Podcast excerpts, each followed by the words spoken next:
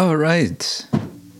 Welcome, everyone, to session number nine of Rasalila Panchadhyaya, the five chapters of the Rasalila in the tenth canto of Srimad Bhagavatam.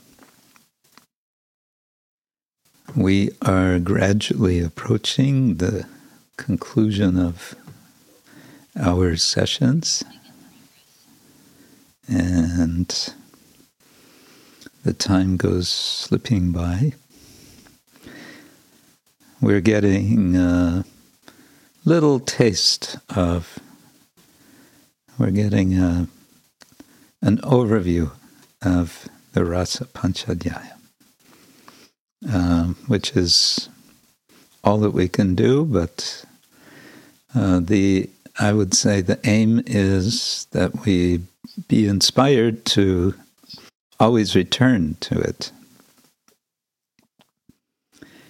and to appreciate it more. Um, if we could turn off microphones, there's some microphones on. Okay, we'll start. Oops, I just got turned off. Okay. So we'll start with Mangala Charana. Om Jnana Timirandasya Gananjana Shalakaya Chakshurun Militam Yena Tasmai Shigurave Namah Shri Chaitanya Manobishtam Stapitam Yena Bhutale Swayam Rupa Kadamahyam Dadati Swapadantikam Vandeham Shri Guru Shri Yuttapadakamalam Shri Gurun Vaishnavangscha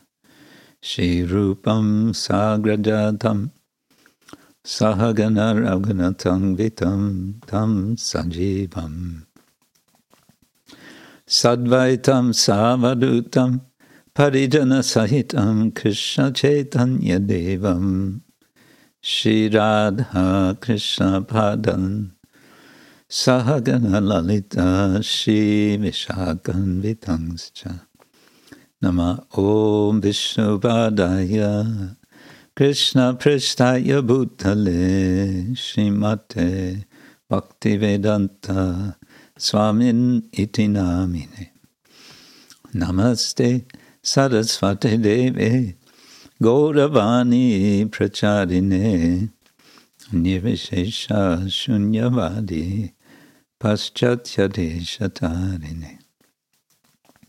Vancha Kalpatarubhyascha Kripat Sindubhya Evacha.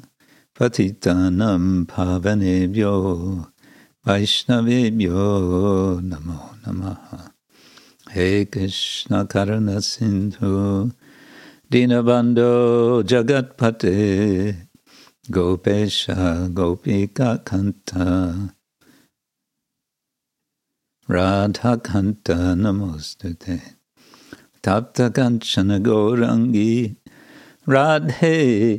Vrindavaneshwari Vrishabhanu Sute Devi Pranamami Hari Jai Shri Krishna Chaitanya. Prabhu Nityananda Shri Advaita Gadadhar Shivasadi Gaura Bhaktavinda. Hare Krishna Hare Krishna Krishna Krishna Hare Hare. Hare Rama Hare Rama Rama Rama Hare Hare Hare Krishna Hare Krishna Krishna Krishna Hare Hare Hare Rama Hare Rama Rama Rama Hare Hare Om Namo Bhagavate Vasudevaya Om Namo Bhagavate Vasudevaya Om Namo Bhagavate Vasudevaya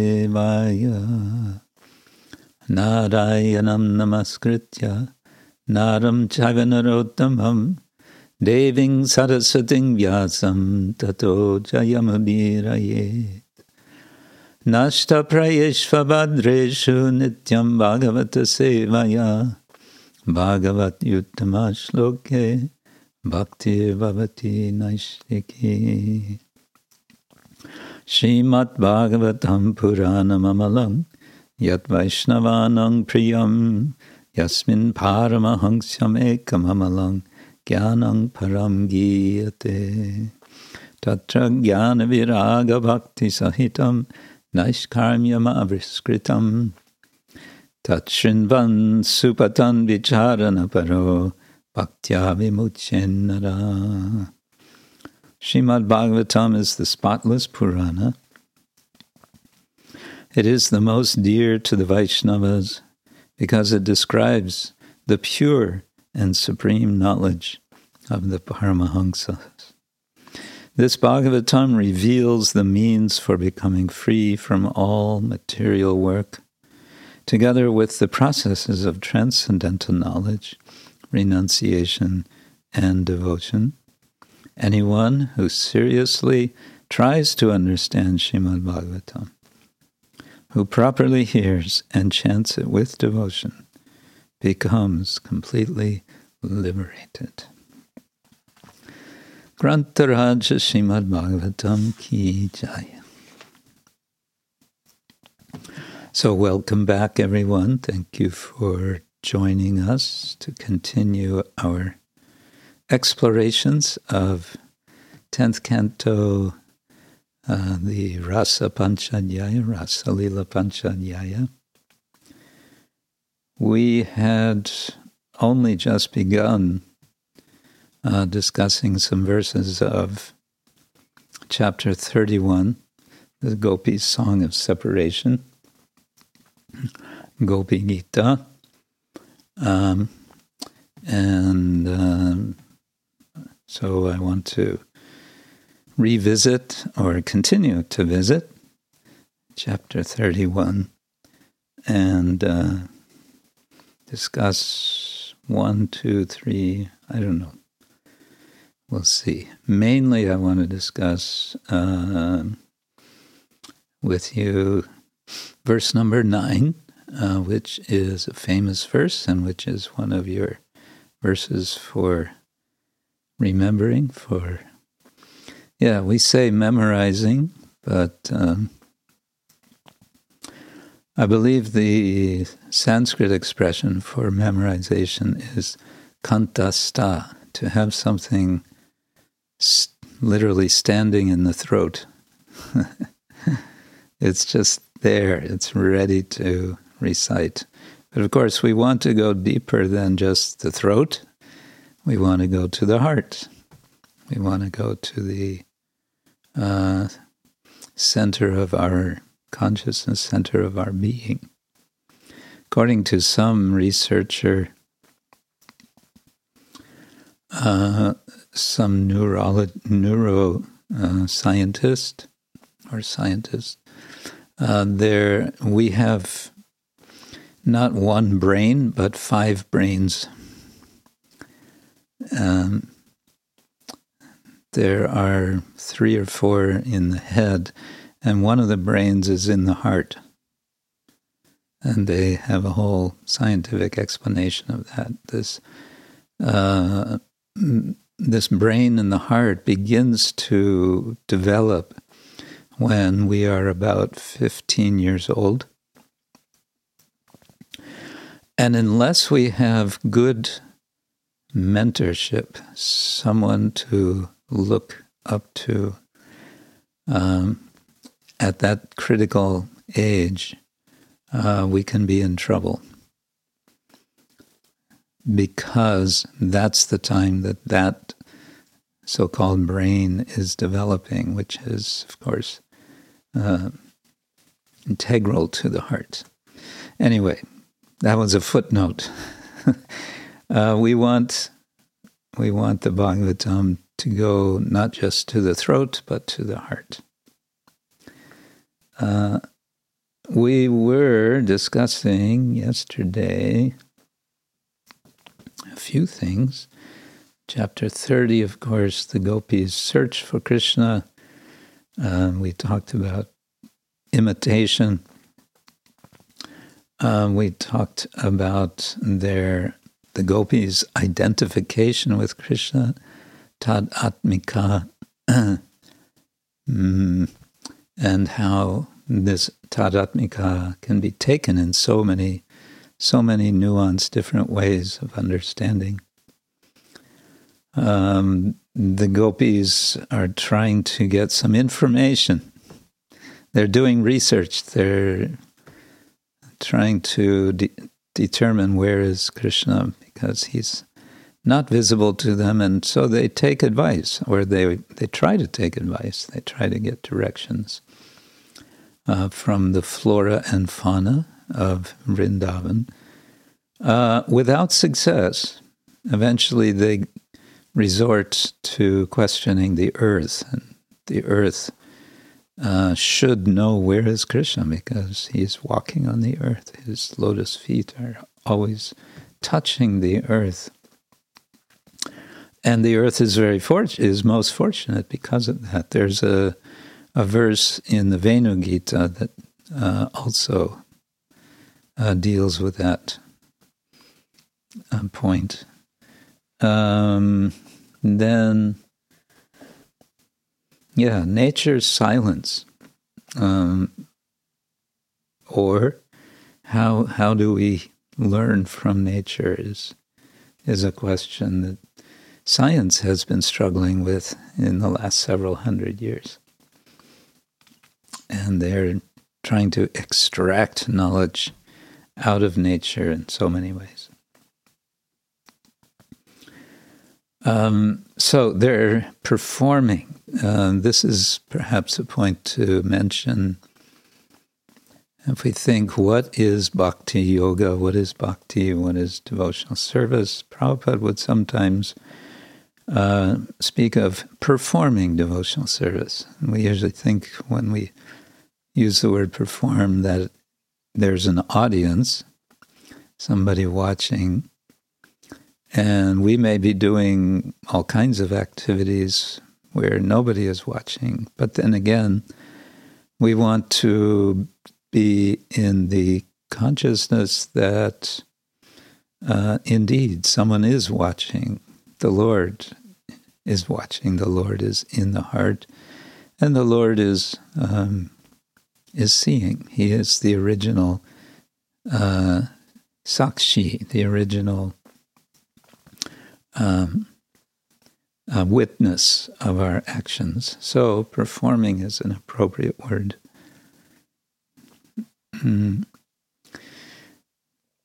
we uh,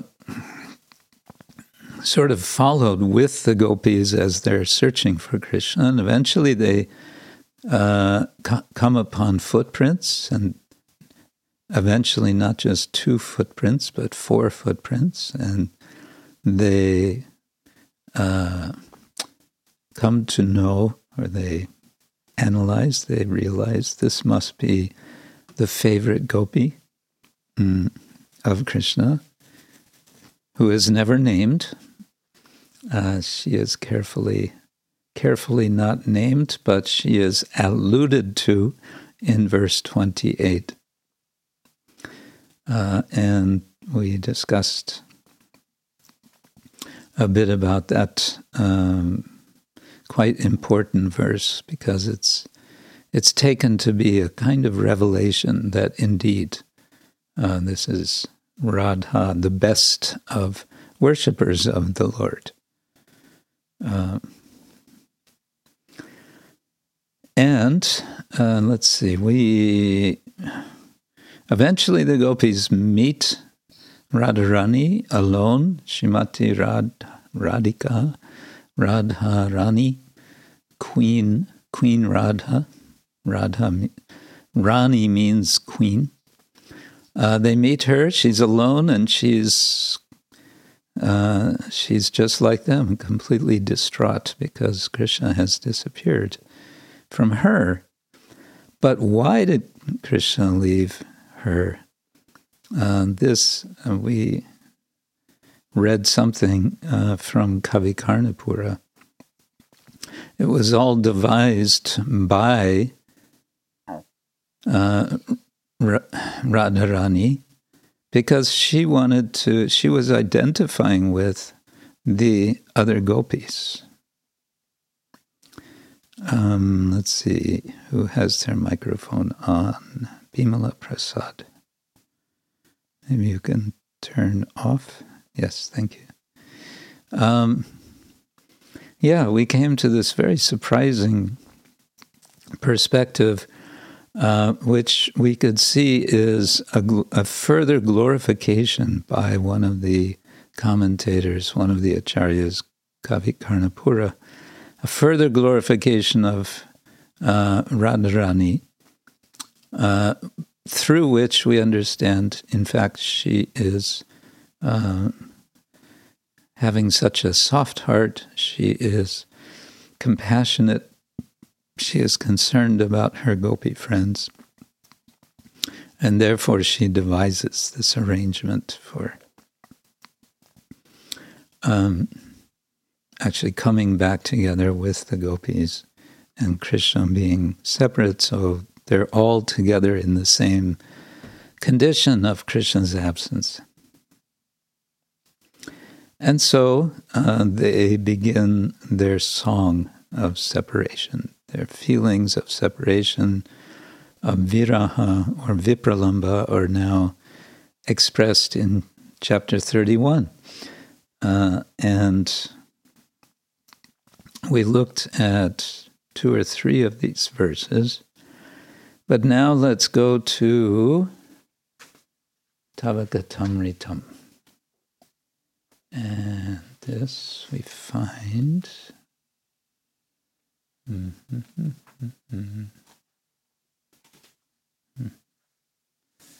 we are.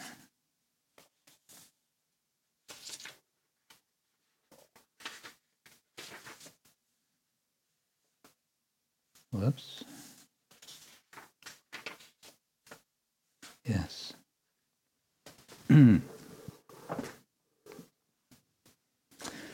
okay, tavakatam ritam tapta jivanam kavibiriditam kalmashapaham shravanamangalam srimadatatam bhuvigrinantiye buddhidajana.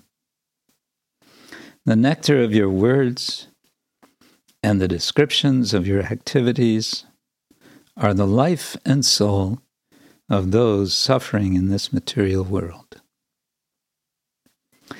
These narrations, transmitted by learned sages, eradicate one's sinful reactions and bestow good fortune upon whoever hears them. These narrations are broadcast all over the world and are filled with spiritual power. Certainly, those who spread the message of Godhead are most munificent. So, one reason this verse is important for us is because it's quoted in the Chaitanya Charitamrita. Who wants to tell us the context, the story how it is that this um, verse is spoken in Chaitanya Charitamrita. Anyone? Yes, Hema Gopi Devi. Um, Maharaj Prataparudra is denied darshan uh, of Chaitanya Mahaprabhu because Mahaprabhu thinks he is a king and hence materialistic. Mm-hmm. Uh, but during one Rathayatra, when after dancing, when Mahaprabhu is resting, um, King Prataparudra actually gets a chance to massage his feet and sing this song. And when when King Prataparudra sang this song, Mahaprabhu recognized him as devotee, and then he got Mahaprabhu's association. Mm, yes, uh, was was King Prataparudra dressed as a king when he met uh, Lord Chaitanya? He was dressed as servant of Lord Jagannath. He was in ordinary clothes. Yes, he was. He, I think it's mentioned, isn't it mentioned he was dressed as a Brahmin? Uh, so, yeah, like one of the servants of Lord Jagannath. Um, yeah, and he was reciting, uh, I believe it's mentioned that he was reciting uh, the, I don't know if it says the entire uh, Gopi Gita, but he was reciting verse after verse. And I find that interesting because um, you wouldn't normally think a king would be familiar with would be memorizing Sanskrit verses from the Bhagavatam. uh, it says something about the culture, doesn't it? Mm-hmm. That indeed uh, we're talking about a devotional culture which uh, is hard for us to imagine in the present day. Prabhupada yeah, I was just reading Srila Prabhupada is saying in earlier times there were Raja Rishis, and they they they you could follow them. Um, you could be confident in following them because uh, they they were actually rishis. They were so even you know even five hundred years ago. Mm. King Prataparudra seems to have had some devotional inclination and also skill in the sense of uh, knowing knowing these verses. Now it could also be I'm just thinking aloud now, but uh, as I understand it's uh, the Gita Govinda is very much kind of central in the worship of Lord Jagannath. And that the Gita Govinda is chanted, sung. Um, the Devadasis would dance while the Gita Govinda would be sung. One time I was visiting Govinda Dev in Jaipur. And I was in the temple during the um, the morning darshan, seven o'clock or seven thirty. Uh, so many people come, and they're so enthusiastic to see uh, Govinda Dev. And uh, as soon as the c- curtain opened and there was darshan, I, I noticed that so many people uh, were singing in unison, kind of like spontaneously. They were singing something, and I didn't know what they're singing. There were no instruments, they were just, we say, a cappella, uh, just uh, their voices. But it was very sweet, and I wondered and I asked about it, and I found out that they're singing verses from the Gita Govinda. So it seems that tradition kind of migrated from Puri uh, to to Jaipur. In any case, in Puri, uh, the Gita Govinda is very popular. And what's the inspiration for Gita Govinda? Of course, it's uh, Shrimad Bhagavatam, especially the Rasa Panchadhyayam. So that might be a partial explanation for King Prataparudra's expertise. Okay, uh, so now I want to visit um, Sripad Sanatan Goswami in his commentary to this verse. Um, he makes as ever, he makes interesting points, and he also uh, uses the word or, or else. It can be understood this way. So he has, I don't know how many times he's mm, finding alternative ways of reading. the meaning. So I'll just read through it. Uh, or wait, I should uh, let you see also. One moment. Screen share.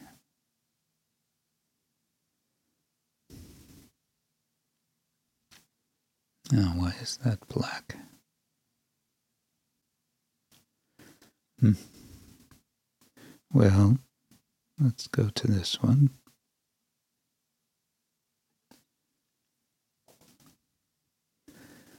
You can all see this? Yes, Maharaj. Okay, I'll make it a little bigger. Mm, whoops. Yes, okay.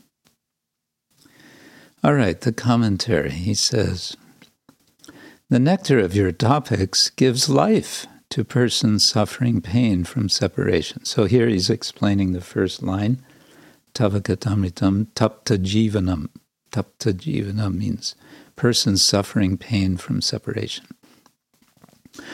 There is no effort required for hearing them. Hmm. Those topics are described with praise by ancient and contemporary poets. Hearing the meaning while being lusty or angry or having sin still gives effect gives effect. Those topics destroy all sin. The meaning manifests by its own power not through qualification. There is no dependence even on understanding the meaning. Hearing itself is auspicious. So interesting isn't it? Um, Srila Prabhupada would say say like that. If someone, when we distribute books, if someone takes a book and if they just read one page, if they just read one sentence, if they just read one word, if they just touch the book, they are benefited. And this seems to be also, we could take it as a kind of anticipation of the Phalashruti verse, uh, which we'll discuss tomorrow uh, at the end of chapter 33. Or, not only do the topics destroy all misery immediately for the suffering jivas, but are praised by the poets for bestowing all things. How is that? It destroys samsara, kalmashapaham. Or it destroys all suffering, since samsara is the root of all difficulties. So the verse is Tavakatamritam tapta jivanam kavibiriditam uh, that's praised by the poets. Kalmashapaham. So kalmasha means, yeah, contamination, sin, and apaha, uh, removal. Moreover, it brings all auspiciousness. Now we come to the third line, Shravana Mangalam. Thus, it accomplishes everything by its power, and it here is referring to uh, the Amrita of the Kata of of you, Tava, uh, which is of course Krishna. They're in their song they're addressing Krishna, so they're saying Tava Katamritam. So these are all effects of uh, this Amrita of Krishna Kata. Thus, it accomplishes, accomplishes everything. By its nature, it bestows the highest result. It spreads wealth everywhere. Shrimat Atatam. So Shravana Mangalam, Shrimat Atatam. And Atatam, let's see, uh, is translated here. Uh, Yeah. Here in the word for word, it's translated as broadcast all over the world. Hmm? My sense of it is it's uh, it's about extension, atatam. Hmm. In any case, or Sanatan Goswami says, or the order of effects is with increasing excellence.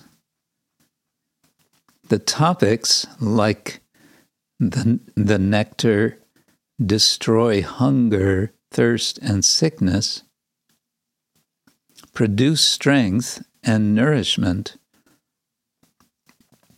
and as the goal, produce sweet taste, Srimad Atatam. Okay, so that's taking it a different way, Srimad Atatam. That is widespread or all pervading. Atatam, I think, could also mean all pervading or widespread. However, nectar does not spread everywhere since it is for the enjoyment of the devatas. So I think here he's presenting what could be an objection. Uh, because the subject is Amrita. So someone might say, oh, but Amrita, this is enjoyed by the devatas, by the demigods. So it's not going everywhere because we know from the eighth canto that the demons didn't get it. They were denied the Amrita. Mm, so he seems to be alluding to that here. Or, since persons from whom, excuse me, from whom to hear are unavailable, and we cannot hear because of no control, due to the pain of separation, we have died. So we're reminded who is speaking? It's the gopis they're speaking to Krishna, but they're saying, Who are we going to hear this Krishna Katha from? Um, we have no control. I don't know what that's applying to, but uh, due to the, oh, I see, due to the pain of separation. So we've lost control of ourselves. I think that's the, the idea. We've lost control of ourselves, so we can't actually hear uh, this Tava Katamritam. And actually, we can't hear because we've died.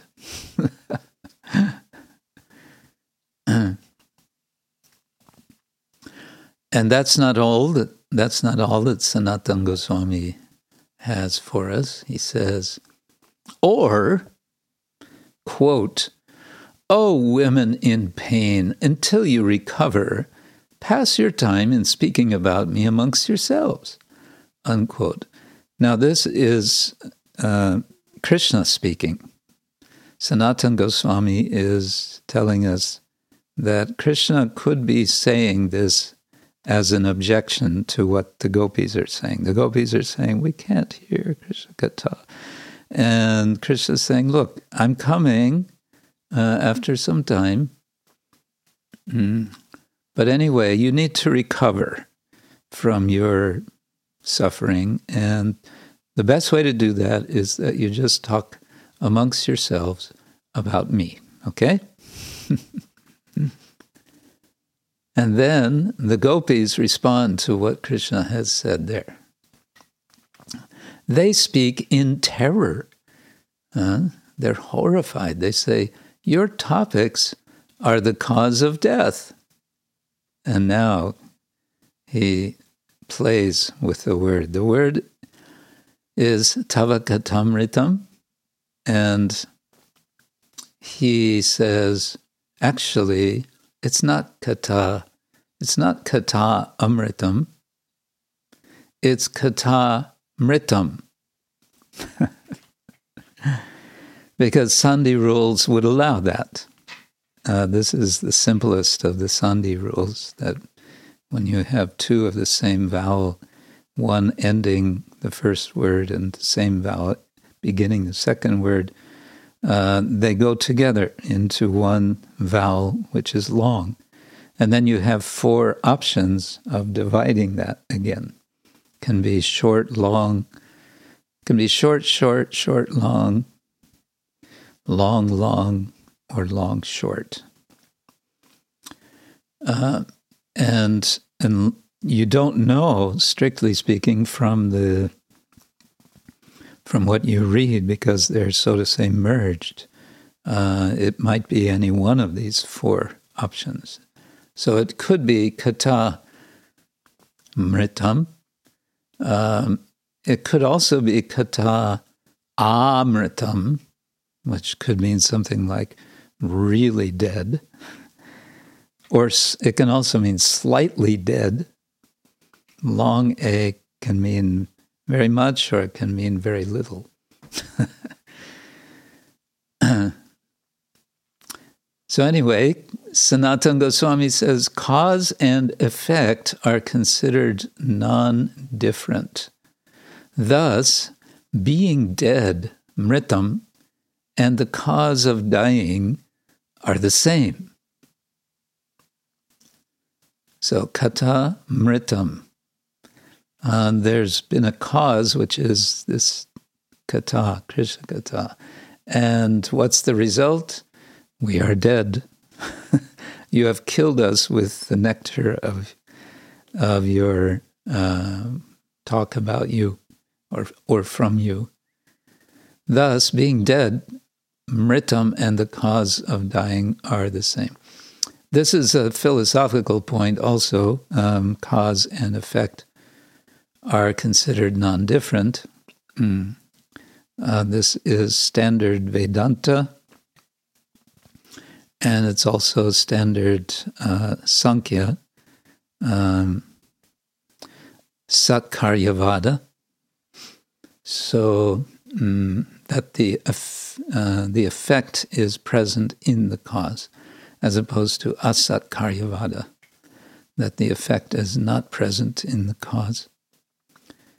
So uh, then he goes on. So why? From hearing those topics, we live in pain. Tapta jivanam. So he's taken from that first line, Tavakatamritam Tapta Jivanam. He's turned it completely around. Uh, instead of saying Tapta Jivanam is referring to the conditioned souls who are suffering and they are relieved from that, he's saying, We, the gopis, are Tapta Jivanam. We are living in pain. Tapta means burned. Thus, those who hear those topics destroy themselves. Bhurida. Now, the word Bhurida normally means most beneficent. and this is why in Chaitanya Charitamrita we hear when Lord Chaitanya hears King Prataparudra reciting this verse, Lord Chaitanya gets very excited and he repeats this word, Bhurida, Bhurida.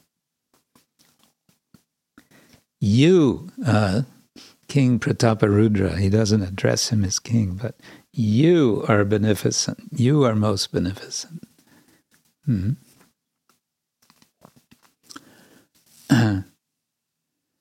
Uh, thus, those who hear those topics destroy themselves. Bhurida. Uh, and then it goes on to say, do in Buddhidaha. I don't know why it's not da. Means destruction. The topics are a great destroyer of prana. This is a statement uttered out of great pain in prema. So he's turned everything completely upside down in his commentary, taking the exact same words. But there's more. He says, Why are these topics related in the Puranas? This is a question from Krishna to the gopis. He's imagining or he's hearing. Why are these topics related in the Puranas? Krishna asks. The topics have been described, described by poets, kavibir iditam. Since the poets by nature describe everything, they have described these topics. They destroy sin and produce happiness, though not the ultimate happiness. Hmm. Or the topics are described by the poets because they destroy sin and create happiness. The poets praise the topics for destroying sin and giving pleasure to the ears. Thus, the topics are spread, atatam, by the poets to kings who are intoxicated with wealth. Hmm which is interesting if we think about this again in relation to Lord Chaitanya's pastime. Or the topics are spread by persons intoxicated with wealth by songs and dance. Those who live for a moment with a hope of obtaining you are hopeless. Hare Krishna. There's uh, a lot in this verse. And this is what Sanatan Goswami is doing with all of the verses in this chapter. So, so it's very rich. Um, now, this theme of of ecstatic pain uh, is certainly important, and it's being expressed in these verses of this chapter very much.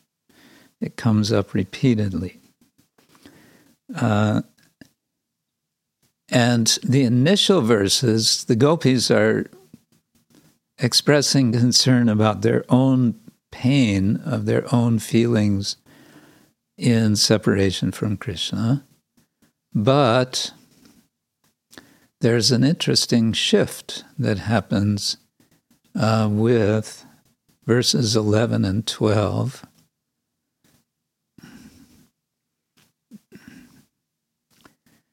Um, well, let's go to 11. Yeah.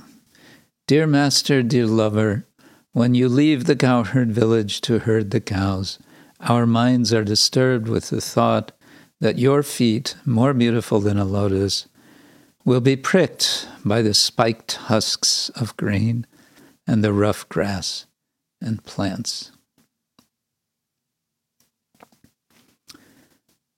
Mm. So now they're concerned about Krishna's well being. And the explanation in the commentary, just to summarize a little bit, is uh, to herd the cows, you're not only going on the, the, the regular path, you have to leave the path and you're going into the forest, and there's all kinds of sharp things there. There are sharp plants and uh, so on. So we're concerned about this. Mm.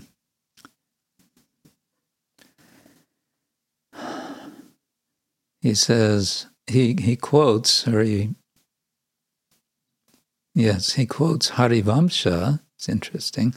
Harivamsha says, Ajhilli Kantakavanam.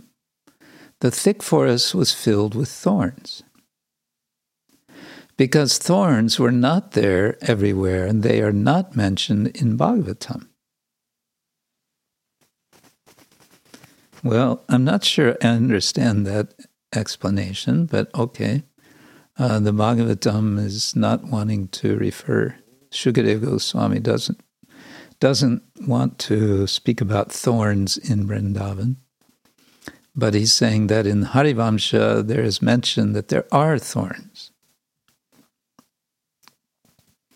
Of course, uh, Krishna Lila is described in Harivamsha. It's also in Vishnu Purana. And there's a book um, by one scholar, the late Noel Sheth, who I was fortunate to meet um, and speak with and interview, uh, did a study many years ago. His doctoral thesis was on the topic of comparing uh, the description of Krishna Lila in these three works. So he's analyzing what are the what's the difference in flavor. Um, and as I remember, one point he's making is simply that the in the Harivamsha, Krishna Lila is more. I think he used the word earthy. It's more. Um, it's more. It has more of a flavor of being not exactly worldly, but something like that.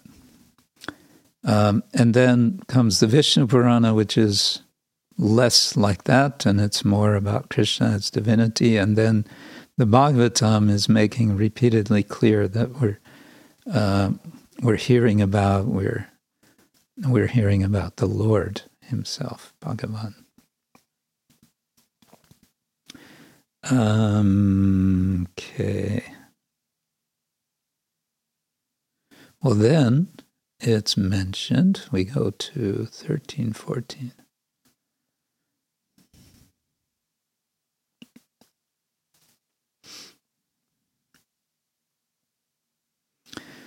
Okay, they've talked about uh, Krishna's lotus feet and their concern for those, the well-being of Krishna and his feet. Now they're talking more about his feet, his lotus feet. Verse thirteen uh, says, Your lotus feet, which are worshipped by Brahma, fulfill the desires of all who bow down to them.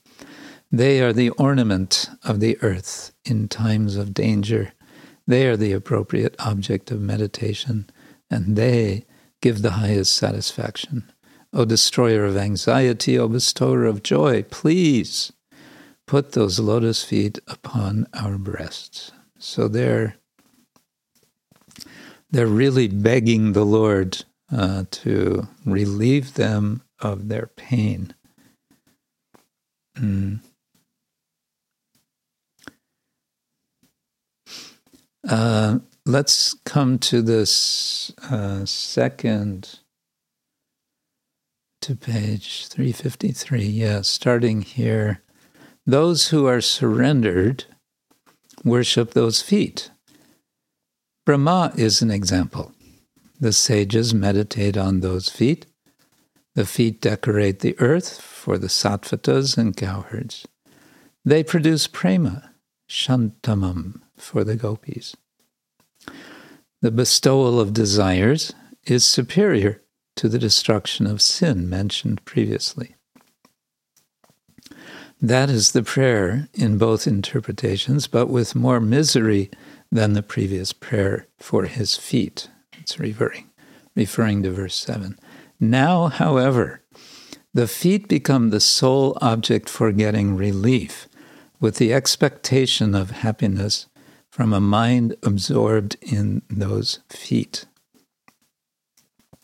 Previously, the goal was directly mentioned to be destroying the desire in the heart. Now, however, that is indirectly hinted with Adi Han, O destroyer of pain. The excellence of the indirect method is explained.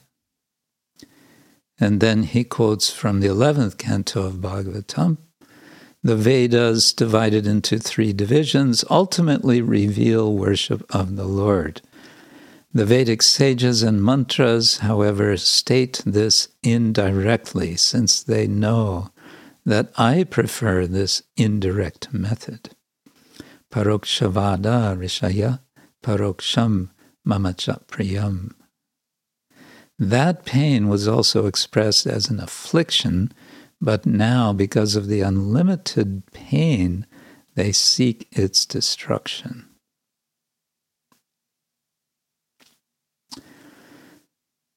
So the emphasis is on how much pain they are feeling and the sense of urgency that you, you really need to come and relieve our pain. Uh, and yet, it's also understood, and this uh, I I heard um, quoted in Srila Rupa Goswami's uh, Ujjvala Nilamani. He's speaking about the nature of prema. I believe he's giving a definition uh, of prema. And I don't have the exact quote here, but he's uh, giving uh, the essentially the sense that it is this uh, simultaneous mixture of uh, utter bliss, utter uh, pleasure, and utter pain. But the pain is insignificant uh, because of the love. The pain is insignificant because the real feeling is love. Amarendra Prabhu gave an example, probably from his own experience, um, uh, you know, from ordinary life. He said, uh, You live perhaps in the West, and your parents are in India, and your parents come to visit you, and they've come for some months uh, to stay with you and you meet them at the airport, and because they're staying for some months, they have a lot of luggage with them. And you see them, and you're very happy to see them. You welcome them, and uh, you immediately start just picking up the luggage, one after another after another, and your your father or your mother says, "No, no, no, no! Don't don't try to carry so much at once." and you and your happiness say, no, no, it's fine, it's not a problem. Because you really don't feel the pain. It's painful, but you don't feel the pain. you don't feel it as pain, let's put it that way, uh, because the overwhelming feeling is, is love.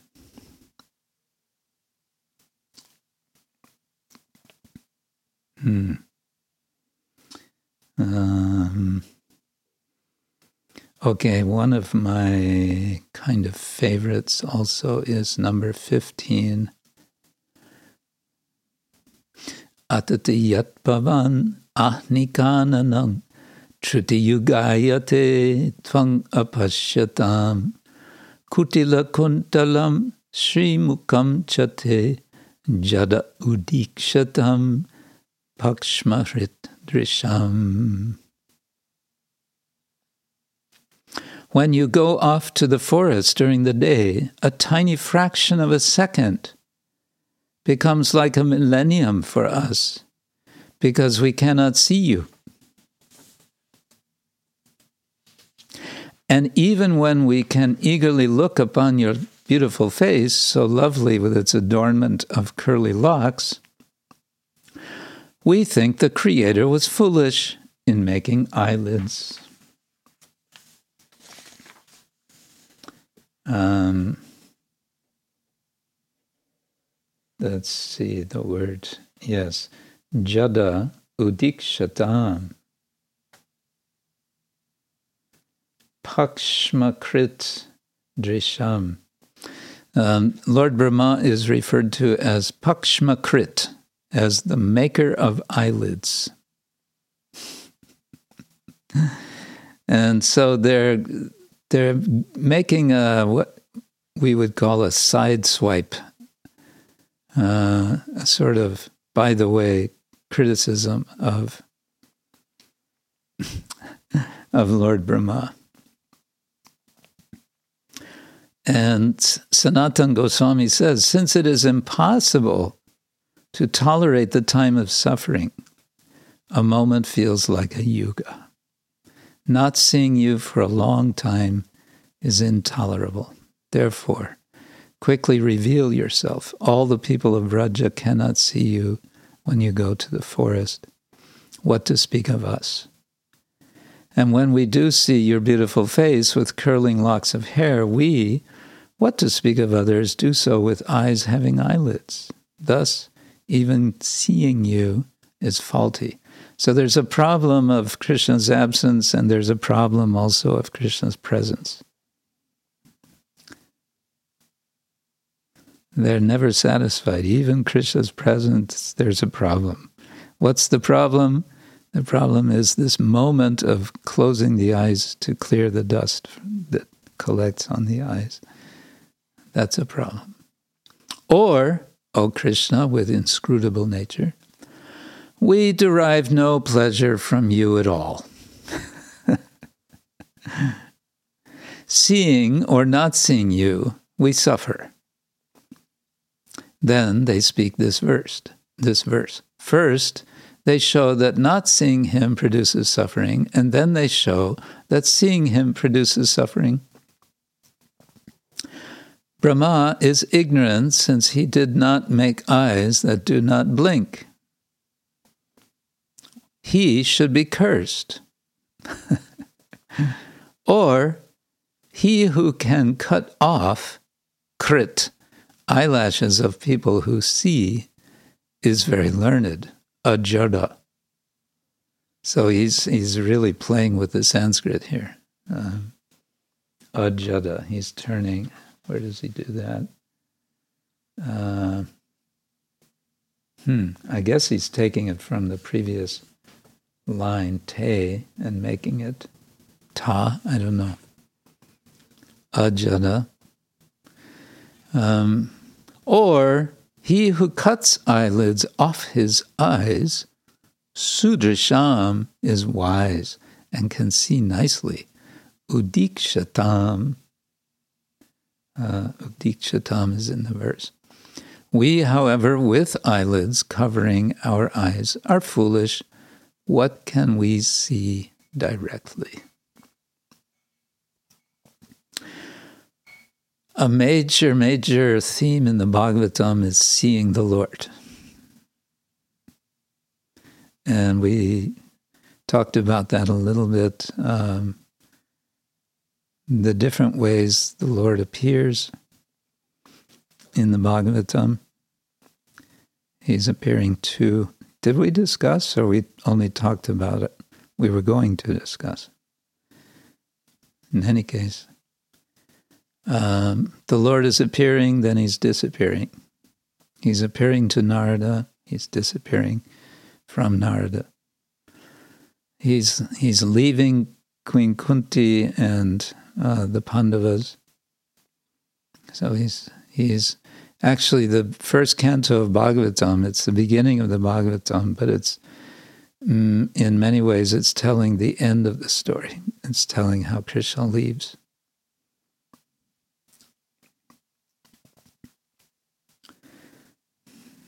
Mm. Okay, and then uh, coming to verse 19, this is the last verse. Yatte sujata. Oh, yeah, this is a different meter. Yatte sujata charanam buruham staneshu bita shanai priyadadimahi karkasheshu Tenatavim atasitat vyatate naking svit kurpadi bir brahmati dir bhavadayushangna. O dearly beloved, your lotus feet are so soft that we place them gently on our breasts, fearing that your feet will be hurt. Our life rests only in you. Our minds, therefore, are filled with anxiety that your tender feet might be wounded by pebbles as you roam about on the forest path. It seems we get a sense that the mood of the gopis has been transformed. Uh, the the problem which caused Krishna's disappearance was uh, that he detected pride. Now their pride has come to an end and they've been humbled by Krishna's absence. And now we have this final prayer uh, to Krishna, which really sounds completely humble.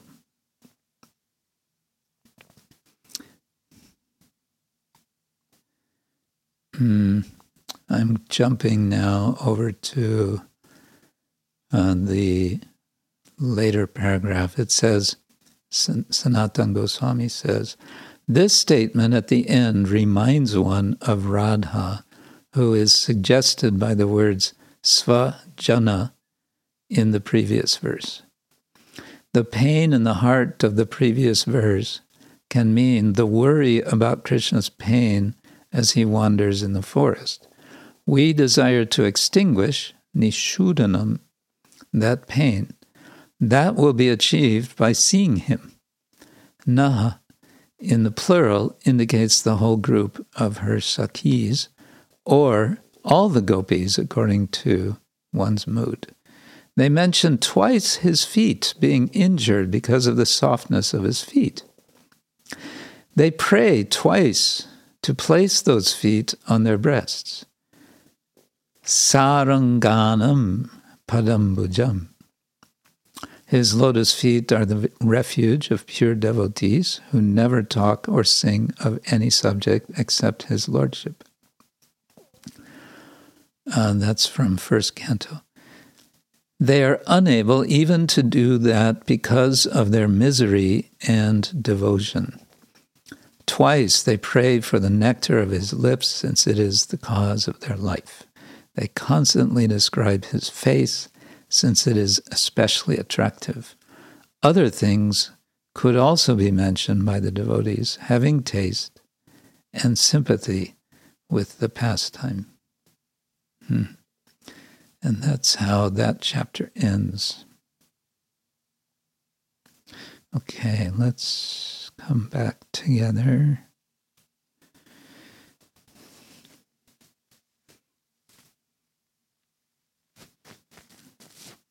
So we come to the end of the Gopis song, and um, this has been a time of, you might say, inaction. Uh, on the other side, it's the most, mm, we may say also the most emotionally intense. So, in the previous chapter, the gopis are running around looking for Krishna. Now they've sat down, and now, uh, with a sort of focused laser beam um, prayer, and they want to coax Krishna to return to them.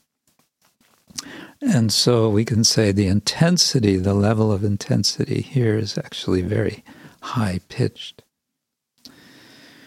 Okay, uh, comments. Let's see. Bhima Prasad, G. Harishman, uh, not just a comment, just a small clarification. Mm. Uh, you mentioned some verse and you are like uh, referring that Krishna loves Parokshavad. Yes. What that verse? Parokshavad Priyam. I, I, I couldn't register. I couldn't, I just wanted to write it Oh, uh, it was 11th canto. I'd have to search now where that came. But I, I can search it. Like if I know the verse, then I'll search it. It's 11th canto. Thank you, Maharaj. It's, oh, no, I have it here. It's Canto 11, chapter 21, 35. verse 35. Okay. Thank you, Maharaj. Yeah. Veda Brahmatma Vishaya Trikanda Vishaya Ime. Parokshavada Rishaya Paroksham Mamachapriyam. Yeah. Okay. Yes, uh, Srimati Hemagopi. Hare Krishna Maharaj. Hare Krishna. Um, the, when we were uh, discussing the different meanings of Tavakatamrita, Mm-hmm. I was thinking so much that the verse uh, represents somehow Srila Prabhupada mm. uh, being most munificent. It's it's uh, transmitted by sages, destroys mm. all the sin. Yes, and the people who carry this message are the most. I was feeling like the gopis are talking about Prabhupada. that's like a, uh, it from the mood of Yeah. uh, having Krishna to themselves. Yeah. There was an I felt like there is an expansion where they want to give Krishna to everyone. no, Some, so- I I can't explain it nicely, but it felt like they were sharing Krishna and Yeah. it was like Prabhupada's more than Gopi. I was feeling it's for first for Prabhupada. Yes. Thank you. Very nice. Um, yes, it's easy to it's easy to see that uh, that sense, and um, it's very fitting, as you say.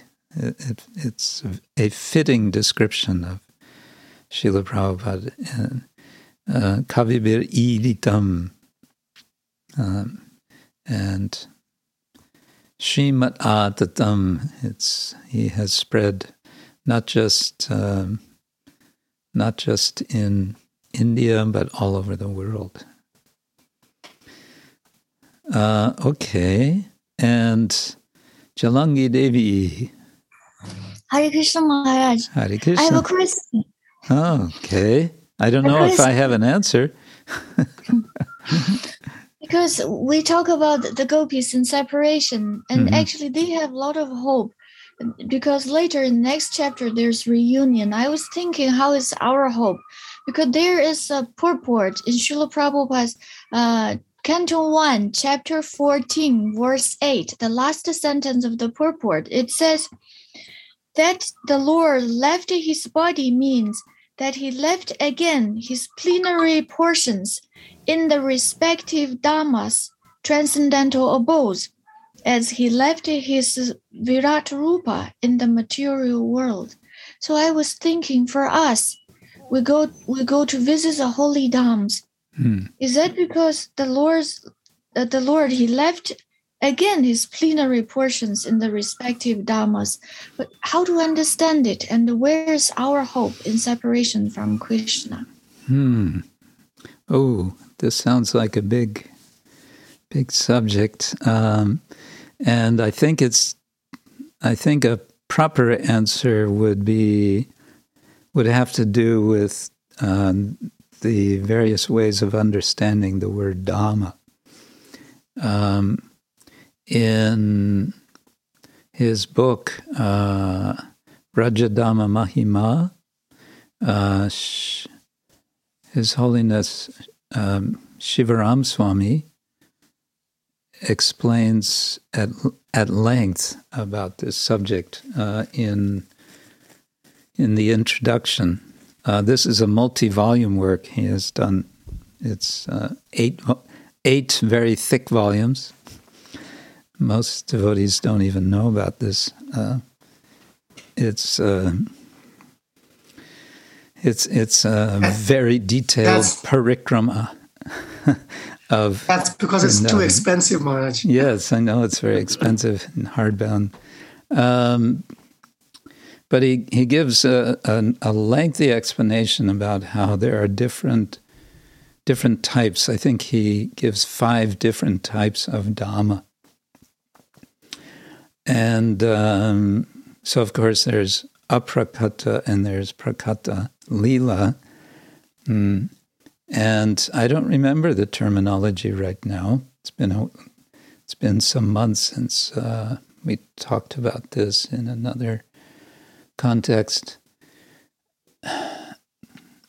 Krishna, it's it's understood. Okay, so one of the understandings is for the devotees who are advanced, they see Krishna present in Vrindavan today. They it, it's like Krishna is actually present.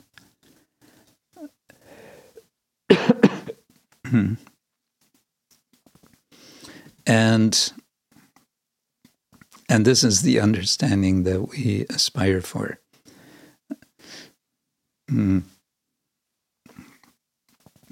I think it's uh, related, though, to the understanding Prabhupada said we aspire for with the deity. He said, you know, if, if we see the deity as stone, uh, then we may only see stone lifetime after lifetime. um, but if we see him as the Lord, then we are seeing him face to face. And he would often say, "You can, um, you can speak with Krishna, and Krishna will respond." And that's the feeling, at least I can say, I had uh, the few times that I saw Prabhupada, and he would be in the temple and he would be, as we say, having darshan of the deities. There was this very distinct feeling that he was with Krishna at those times.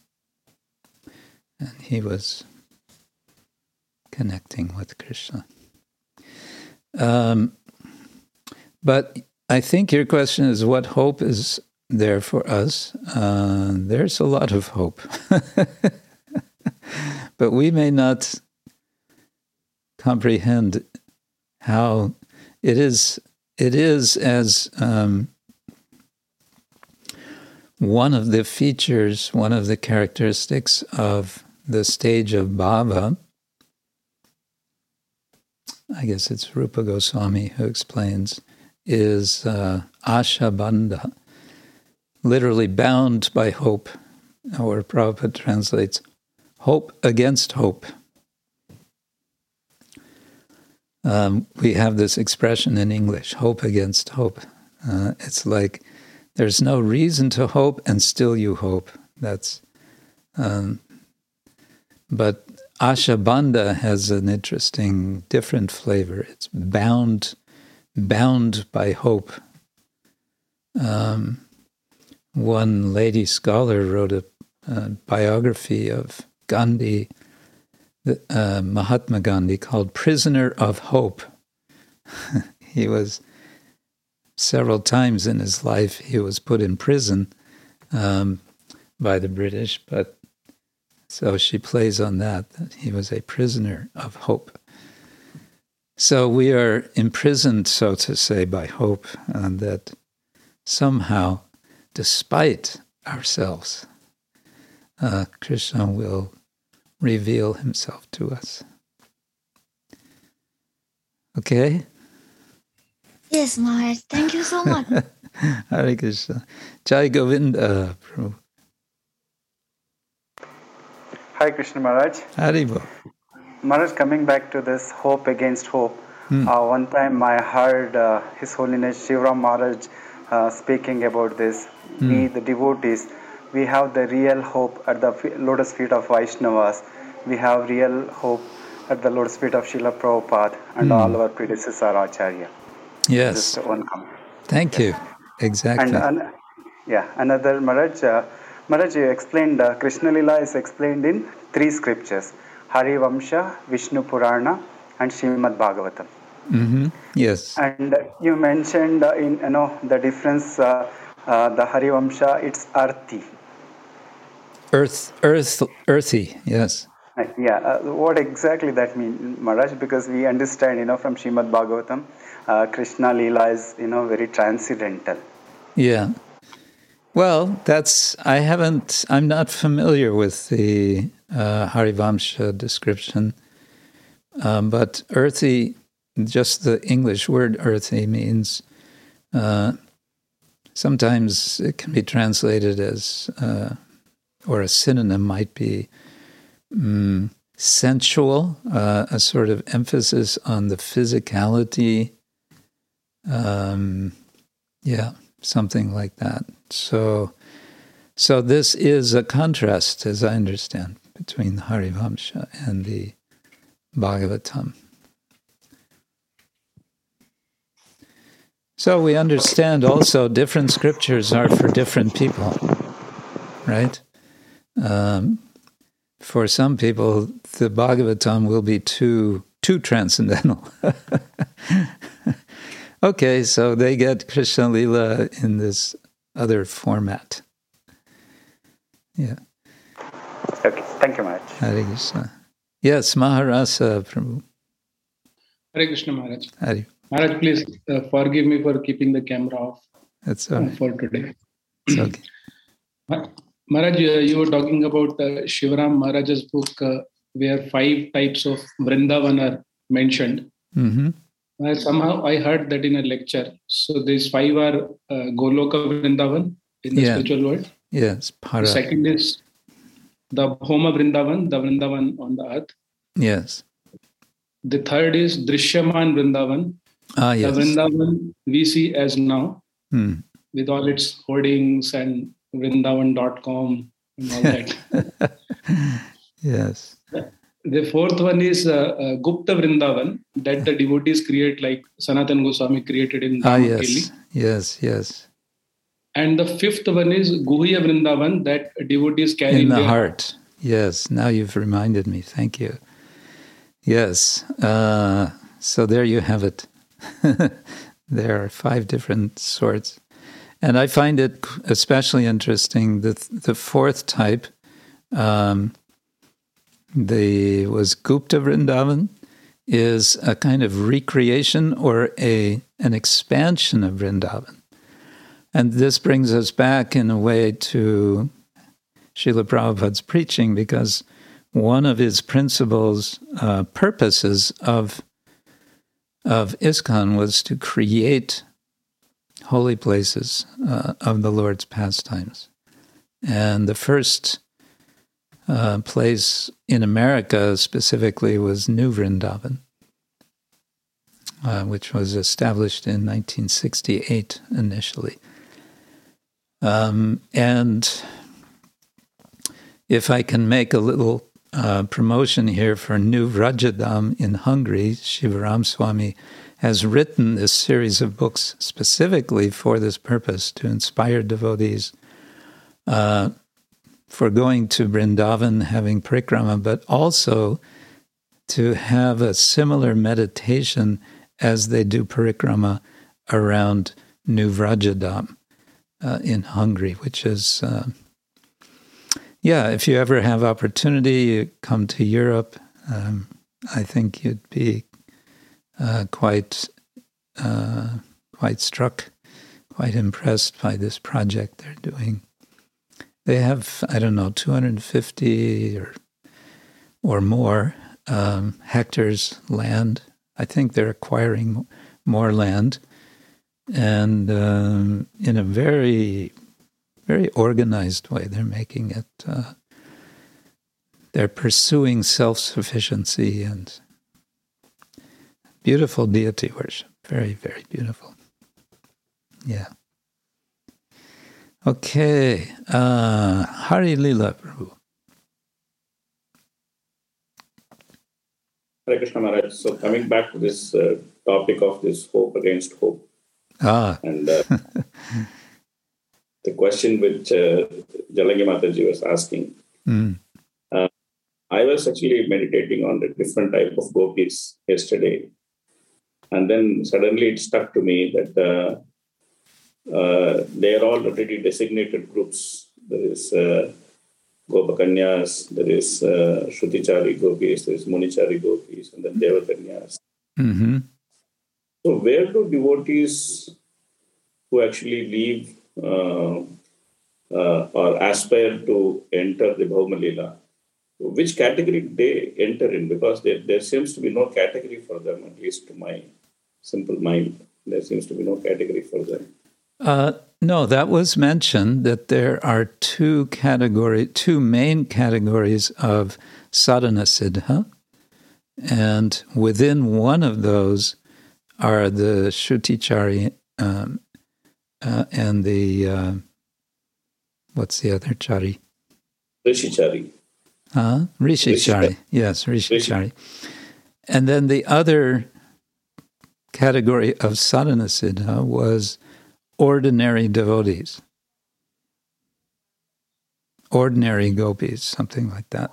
Um, but I think uh, it's also relevant, and I won't be able to say where he says this, but that Vish- Vishwanath Chakravarti Thakur says that one engages in practicing devotional service in this life, and one aspires then to take birth in Braja as a child of one of the gopis, one of the gopi mothers.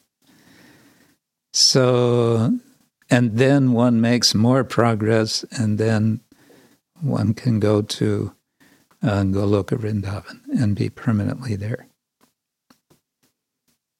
So,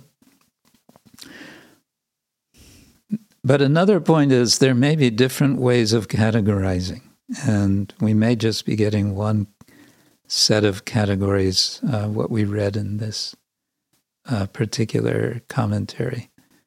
So I'm. This is not, and it's one of the many things I'm not expert about. so I'm sorry I can't give you a definitive answer, but I would say very generally, our our track, our path, is certainly sadhana, and there are two kinds of sadhana. Of course, there's um, Vaidhi sadhana bhakti, and there's raga anuga sadhana bhakti. Sometimes devotees are not understanding this point that raga anuga bhakti is a form of sadhana. Rupa Goswami explains that. It's, it's a practice which leads to the sadhya, the pure perfection. Mm. So, in any case, we are doing sadhana, and this can lead to siddha. Thank you, Maharaj. Is that all right? It's also there uh, in Nectar of Devotion, which is, of course, Prabhupada's summary of Bhakti Rasamrita Sindhu. There's, there's also Kripa Siddha, isn't it?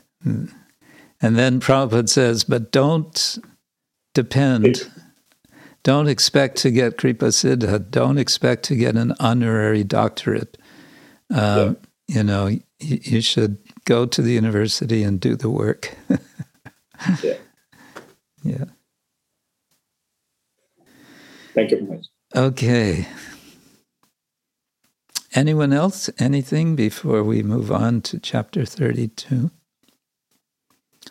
Um, perhaps. Perhaps we should take our break now as a kind of natural point of division and then come back and enter into the reunion chapter. Okay? All right. See you soon.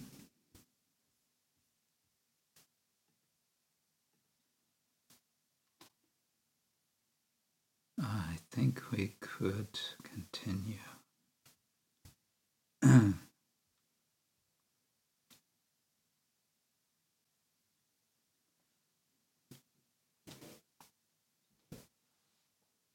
Ah.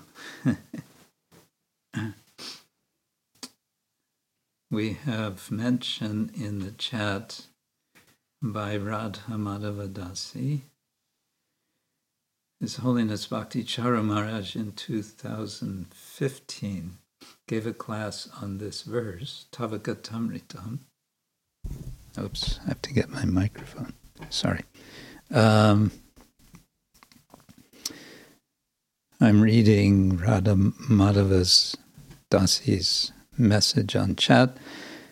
His Holiness Bhakti Charu Maharaj in 2015 gave class on this verse, Tavakatamritam, for an hour in Calcutta during Jaladuta Yatra celebrations to prove that this verse refers to Srila Prabhupada. That's nice. Okay, so, all right, we go into chapter 32, the reunion, and I've selected uh, some verses to look at. The main one being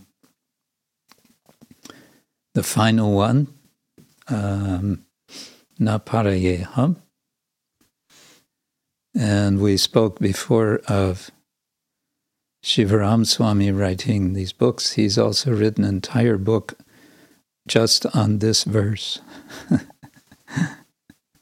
so you get a sense how, how, you know, it's possible to expand on um, on the Bhagavatam. Srila Prabhupada said in one lecture, I probably mentioned before, that one could spend 30 days discussing every single verse.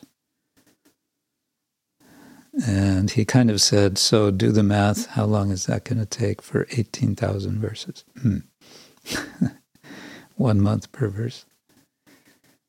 Okay. Uh, before we go to verse 22, um, well, what's happening? Finally, finally, Krishna is reappearing. And he seems to just kind of suddenly, there he is. Uh, and one point I think we can make about this is that it goes back to our theme of reception. And I was saying, I guess yesterday, that when the gopis first come to Krishna in the forest and Krishna receives them, he receives them in a strange sort of way, um, kind of joking with them, but also warning them and telling them they should go back home and and so on. So that's a kind of reception. He's receiving the gopis. But this is a reversal, we may want to say, of the ordinary ritual form of reception, which is the devotee is worshiping Krishna, he or she is receiving the Lord. And swagatam su swagatam. He is welcoming. Um, but as we know, there are many stories of reception in the Bhagavatam, which are not so not so nice. Um, they're not welcoming. Famously, I mentioned, I believe, um, Maharaj being not welcomed or being ignored by Shamika Rishi. Um, Sati Devi, as she leaves her husband, not in modern sense leaving, but uh, ignoring his advice to not go to the yajna of her father because her father is in a special mood. She ignores that and she goes, and sure enough, the reception she receives from her father is completely cold. It's so cold uh, that despite the warm reception from her female relatives, she is so angry, so distraught at how, um, not for herself, but how her father is uh, speaking about and regarding her husband, Lord Shiva, uh, that she incinerates herself. She goes into yoga trance and she burns herself uh, to ashes in protest. I think this is the orig- original, the original, uh, dare I say, suicide, um, not bombing, but suicide burning. Um, the point is that this is a this is a case of a very unfriendly reception. Now, with the rasa dance, the initial reception was, we may say, kind of um, how to say, well, it was uh, playful in a way which evoked the gopis, increased more their desire to express their desire to be with Krishna. But then Krishna disappears. Now Krishna is returning, and now the gopis are receiving Krishna. And that's being described in verses 3 through 9. And Srila Sanatan Goswami explains that in these verses it becomes clear that the pain of the gopis, which they had expressed so much in their song in the previous chapter, is now dis- dispelled. It's now gone. So let's look at, let's go to the end of this series, to verse number 9. Mm-hmm. Mm-hmm. 32, 9.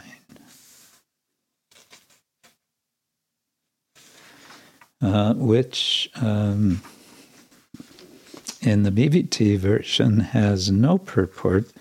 Sarvas ta keshava loka paramotsava nirvrta jahur virahajang tapang pragyam prapya yata janaha. All the gopis enjoyed the greatest festivity when they saw their beloved Keshava again. They gave up the distress of separation, just as people in general forget their misery when they gain the association of a spiritually enlightened person. Okay, um, there's an analogy here which uh, we can give a little, give some attention to, but first let's go to the commentary of Sanatan Goswami. It's not so long. Uh, I'll share the screen. And, okay.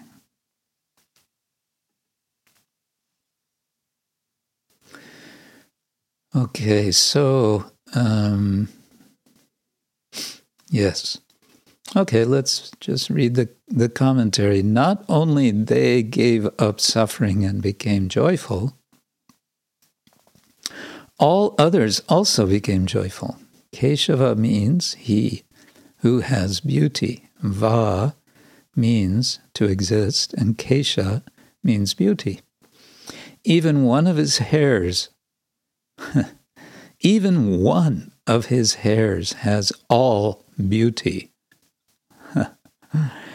Even seeing him a little, aloka, produced a cessation of pain, of separation, niyavritaha, by fulfillment of all desires or expansion of the heart, utsava.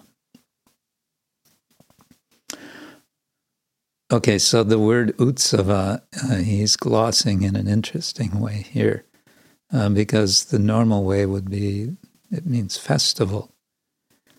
mm. Parama Utsava Nirvritaha. But here he takes Utsava as meaning expansion of the heart. Ut means up or out, and Sava, I believe, can mean heart. Or they extinguished all suffering by joking in prema, paramotsava and looking at him intently. Aloka. Okay, now the example. An example is given. Prajnam means he who knows completely the best topics, the great devotee who knows the glories of Krishna and bhakti.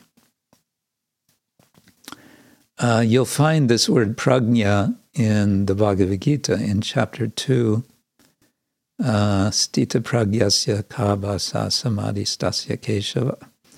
Um, and then Krishna's answer in several verses. A few times the word prajna is there, uh, meaning one who is very wise.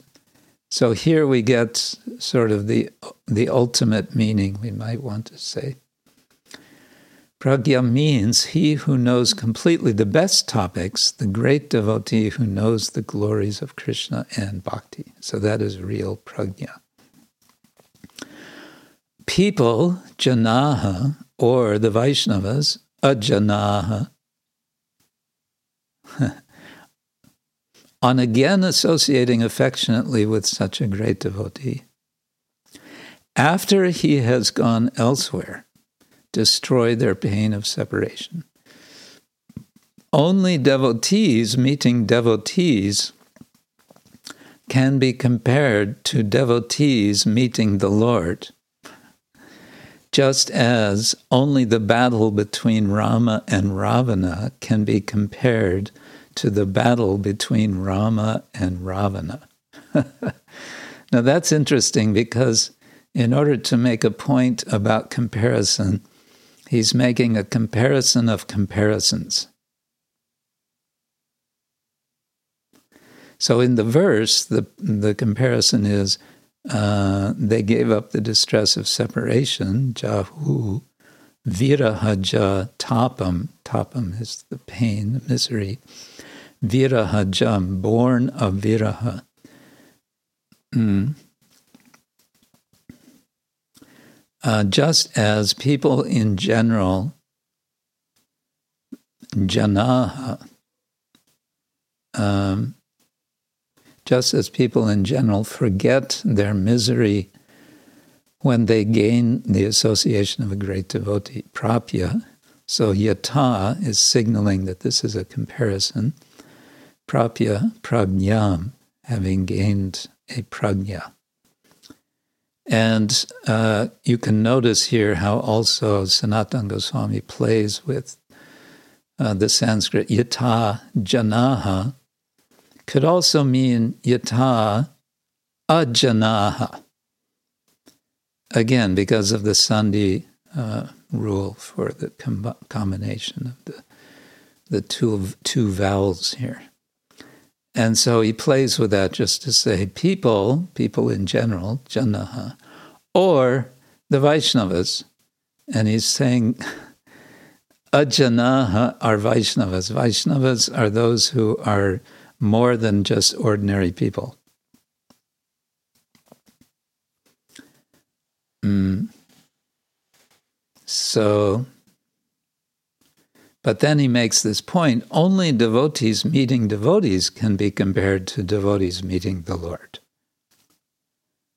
Uh, and so pragya here has to mean devotees if we understand as ajana rather than jana. And then he gives this uh, interesting, uh, to make his point, he makes an analogy. Just as only the battle between Rama and Ravana can be compared to the battle between Rama and Ravana. there's no other you, there's no other battle. What would you compare this battle to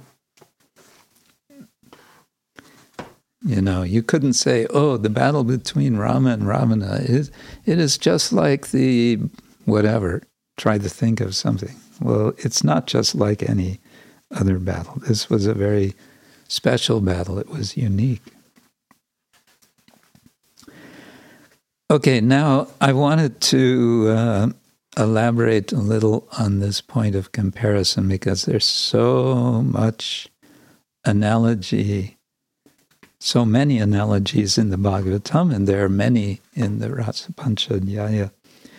And uh, we have the help again of Sripad Kavi Karnapura, and uh, by the grace of some very qualified translators, uh, I believe also students of, yes, uh, Matsyavatar Prabhu and Gaurapad Prabhu.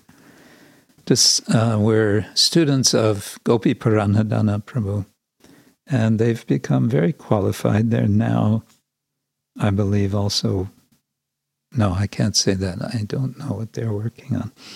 But they've been producing some nice works, and one of them is the Alankara Kaustubha, the jewel of poetics of Kavikarnapura.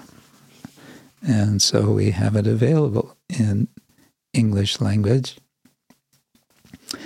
Uh, and it's an amazing book, I must say. It's a thick book, you can see. It has uh, altogether more than a thousand pages. So uh, there is a section.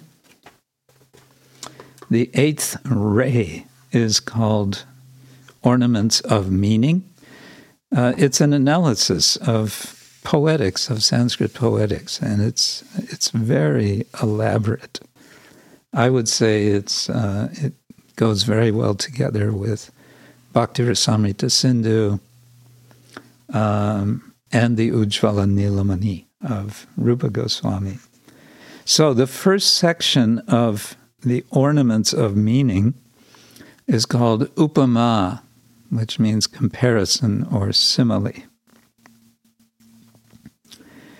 And uh, first he gives a de- little definition yata katanchit sadharmyam upama. Upama or simile consists in a similarity of attribute somehow or other. And then he's going to elaborate. There are many different ways that comparisons can be made. So next he says, Upama is the relationship between the upamana, the standard of comparison, and the upameya, the subject of the comparison, that occurs on account of some attribute in common. The similarity is partial. It is not that all the aspects of the upamana and of the upameya have to be the same, because then there could be no relationship between the upamana and the upameya, since they would be totally non different. Okay? So, um, as we've also discussed before, an analogy has its limits. There will be some points of commonality, uh, but not all points of commonality. Otherwise, otherwise, there's no difference. Yeah, I just wanted to uh, read a bit more of this um, from Krishnadas Kaviraj. Uh, Maharaj, sorry, yes, from sorry. Kavi Karnapur. Yes. Like whatever you're explaining last the last two minutes when you're there, it was all chopped. So Okay. we humbly request you to revisit the topic and, and explain. Okay. I'll back up. Thank you.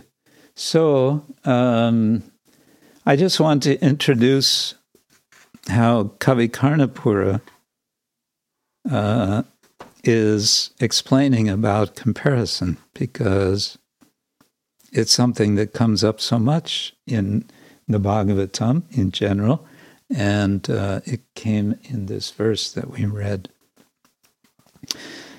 And so, uh, in his book, uh, the Alankar Kaustubha, the Jewel of Poetics, the eighth ray, the eighth part, uh, first section of this part is called upama, which means simile. And first he gives this short definition. Upama consists in a similarity of attributes, somehow or other. And then he's going to elaborate. There's so many types of comparison, of um, analogy or simile. And these are poetic ornaments, uh, so they, they, it's, it's all within the broader subject of Sanskrit poetics. So then he gives this somewhat technical ex, um, further definition. Upama is the relationship between the upamana, the standard of comparison, and the upameya, the subject of the comparison, that occurs on account of some attribute in common. The similarity is partial, it is not that all the aspects of the upamana and of the upameya have to be the same, because then there could be no relationship between the upamana and the upameya, since they would be totally non different. And I was just saying, like that, it's um, analogies are giving some comparison, but they're not perfect comparisons. And if they were perfect, you couldn't make a comparison because there wouldn't be any difference. So you'd have another problem. Um, Okay, then it says there's two kinds of simile. One is complete and one is called elliptical. Uh, and an upama is complete when the four elements are expressed the upameya, the upamana, the common attribute, and a word of comparison. For example, quote, her face is delightful like the moon. This is the standard. this is one of the most standard of examples in poetry. Her face is delightful like the moon. Here, the upameya is the face, the upamana is the moon, the attribute in common is being delightful, and the word of comparison is like. In this case, the word used is yata. This simile is complete because the four constituent elements are expressed. And then he goes on to uh, further to the indirect or the um, uh, the elliptical type, and for that there's different words um, other than yata. Mm. are six kinds of complete upama, and there are technical terms for them five kinds of elliptical simile, and there's technical terms for each of them. For example, Vakya Ga Shroti Lupta, uh, Samasa Ga Shroti Lupta. So the point is that if we were, you know, if we really knew our poetics, uh, we would be fully competent with Alankar Kaustubha. Then we could identify all different sorts of poetic uh, uh, features of the Rasa Panchadhyaya, and especially the Gopi Gita and the other uh, Gitas, the Venu Gita, the Bhramara Gita, and so on. Um, and that could be a, a wonderful project to pursue if it hasn't already been done. Uh, of course, Srila Rupa Goswami is doing that in some ways, uh, but he's giving a kind of overview in the Bhakti Rasamrita Sindhu with respect to rasa specifically. And then his Ujjvala Nilamani is uh, specifically focused on Madhurya rasa. Madhurya. Um, let's see now. Reception. Okay, then just wanted to call attention to verse number 10, where all the gopis are surrounding Krishna. Encircled by the gopis, who were now relieved of all distress, Lord Achyuta, the Supreme Personality of Godhead, shone forth splendidly. My dear King, Krishna thus appeared like the supersoul, encircled by his spiritual potencies. We already talked about this, but I think it's worth mentioning again. Why is that not moving? Okay. Uh, get things out of the way. Uh, because there's a, a motif in the Bhagavatam. I call it the mandala motif.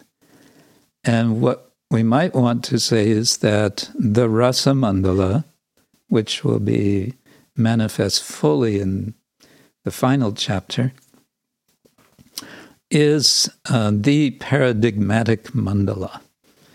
It is the mandala of mandalas. It is the circle, which is not just a circle, it is a dance, and it's not just a dance, it's the dance of the Supreme Lord uh, with his energies, his Hladini Shakti energies, the gopis, And it's not just a dance that's going on for some time and then it's stopping, it's the dance that's going on perpetually.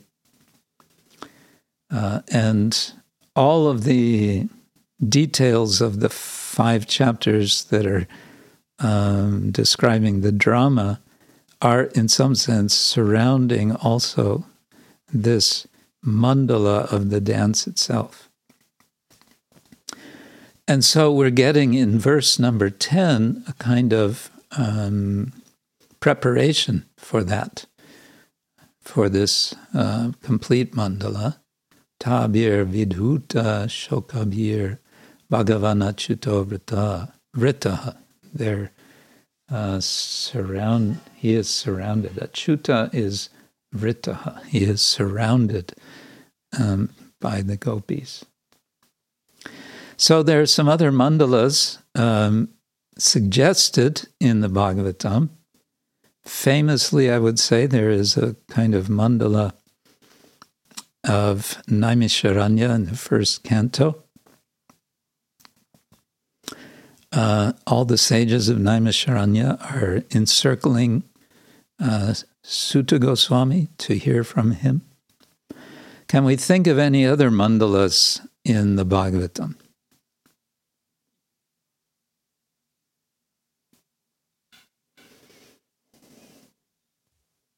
Sukdev Goswami hearing from Pariksit Maharaj. Uh, sorry, Pariksit Maharaj hearing from Sukdev Goswami. okay, so uh, situations of uh, someone speaking the Bhagavatam and others uh, sitting, surrounding, and hearing. Any other sorts of of circular patterns in the Hare Krishna Maharaj. yes Uh, Maharaj uh, Rishabhadev addressing his sons, also Prithu Maharaj addressing the citizens. okay Is that could be also looked into as mandalas? possibly yes why not any others All situations where some sacrifice is performed would definitely have a mandala situation. Wherever there is a performance of sacrifice, hmm. different places in Bhagavatam, uh, there is explanation of performance of sacrifice. Like, right uh, Maharaj performing sacrifice, Bali Oh, yeah. performing sacrifice. yes yes indeed so many uh, yagyas are referred to some some of them in a positive way and some in a negative way Yeah, but but, but, but they're all naturally the mandalas eight, yeah There will be mandalas. Exactly, yes.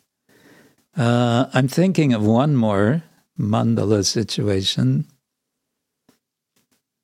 Right. I Hmm. remember that Nanda Maharaj leading the uh, like the cows. They are moving from Goloka to to Vrindavan. That time they use their cows. They also formed a kind of half mandala, a half circle. Ah, okay. Yes, very nice. Thank you. Well, Uh, Maharaj, also the Gopas having uh, their food with uh, Krishna. yes, that's that's also there. Uh, there's some very nice paintings of that scene. Um, And which- also when and Mhm. also when Krishna was walking, there are uh, around him there are boys who actually uh, form the mandala. Uh, Mm. In different the boys are there. In front there is someone. Back there is someone. So Okay. that also that is also explained. That also could be a mandala formation. okay, very good. Um, what about in the fifth canto? Talk of Bhumandala. Bhumandala, exactly. Yes, the cosmic mandala. We're getting uh, um, the the great the great cosmic um, circle dance, if you like. it's a kind of anticipation of the rasa mandala. And uh, there's a kind of mandala I would suggest in the eighth canto.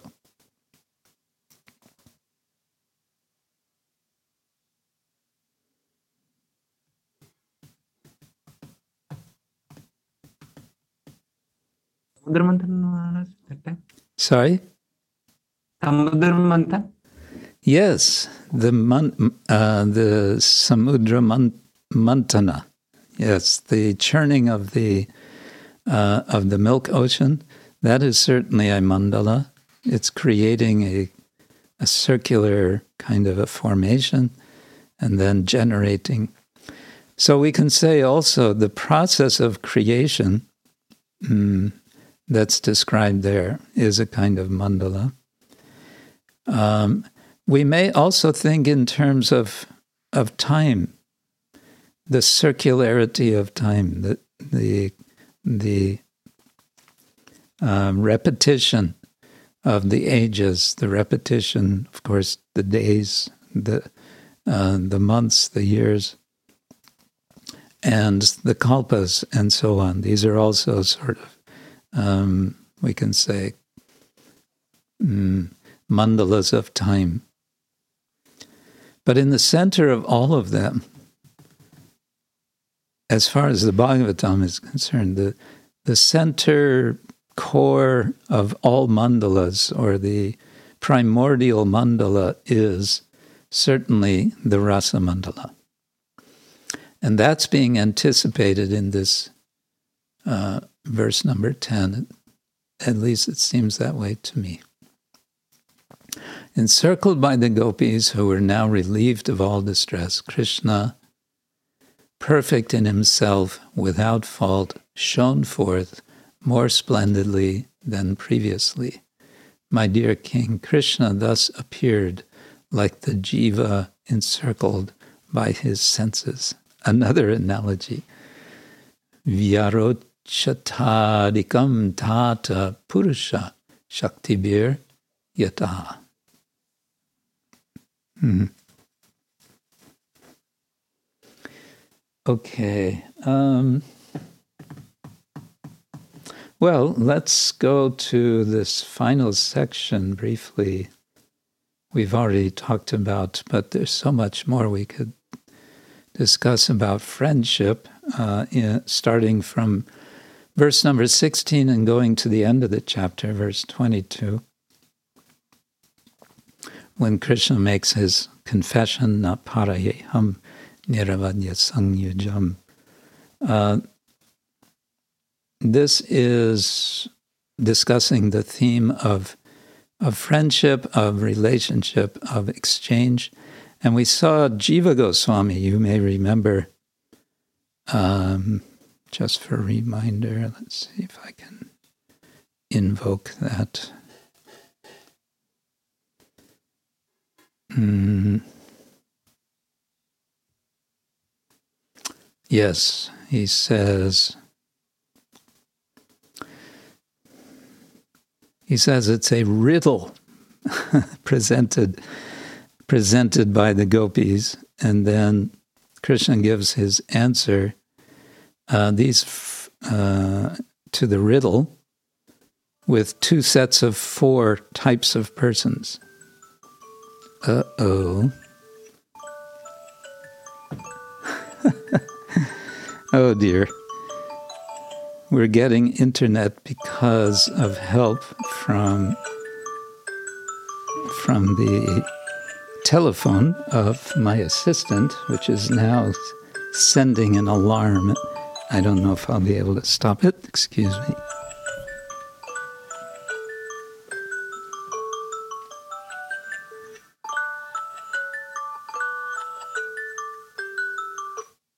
Okay.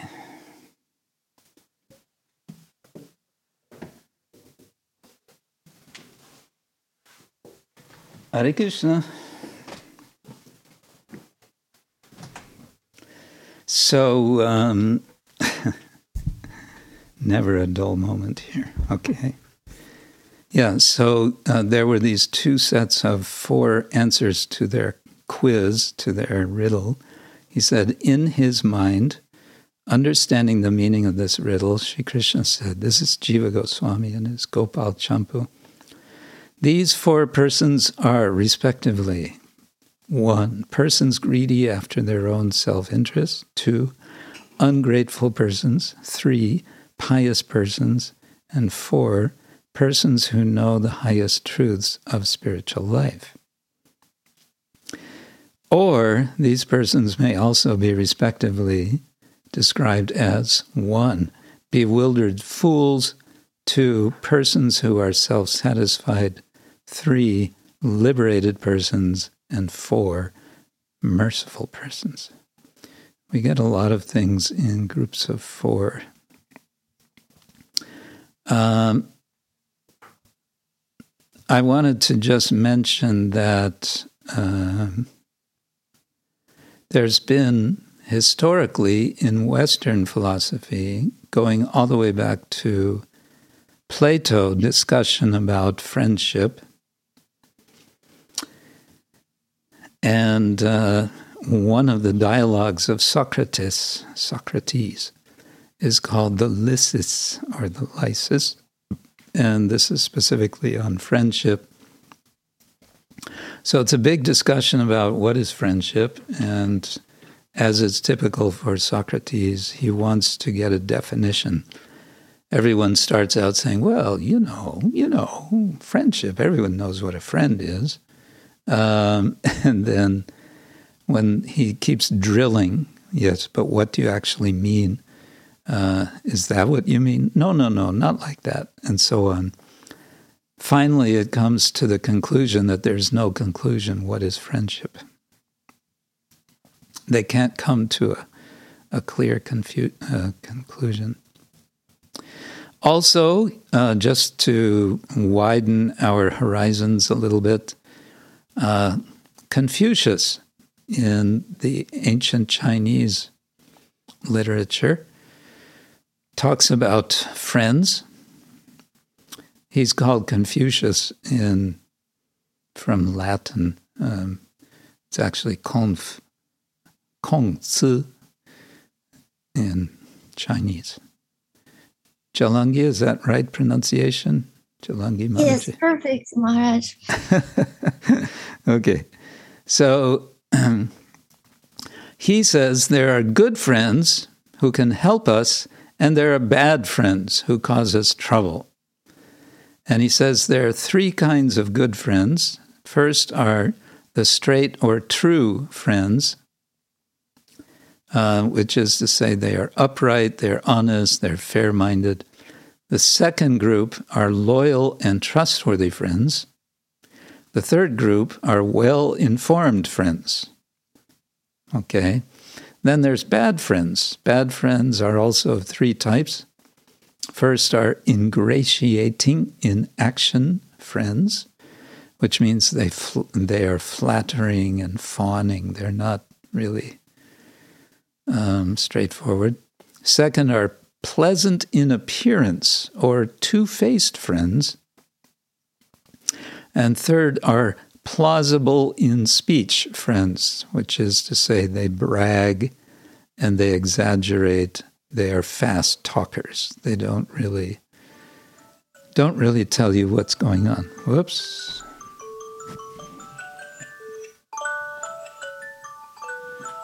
Oh dear.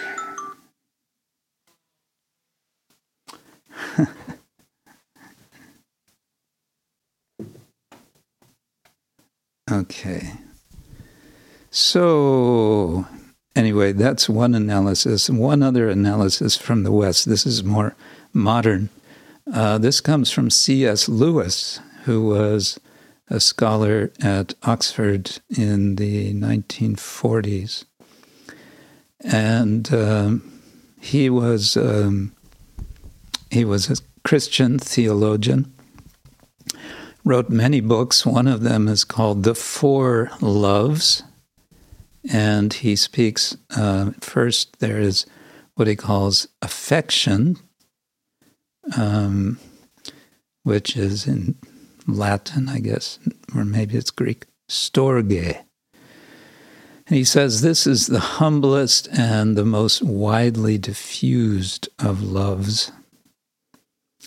Um, then there's friendship, which ancients considered to be happiest and most full, fully human of all loves. Uh, he says that in the modern world, this kind of friendship is ignored. There's philia, uh, which Aristotle speaks of, which is love, um, translated usually. There's amicitia, uh, which Cicero speaks of. And then there's eros, from which we have the word erotic. Uh, and he says this is being in love, and it includes other things than sexuality. Sexual desire without eros wants something, the thing in itself, whereas eros wants the beloved. So there's desire for the beloved. But finally, he speaks of caritas, charity. And this is the Christian term for love of God. And the point he's making here is that it is this kind of love which validates and sustains any other sort of love. Um, uh, so, yeah, I think that's nice to be aware of. Okay. So, um, let's finally go to the final verse of this chapter. And let's see what Sanatan Goswami says about it.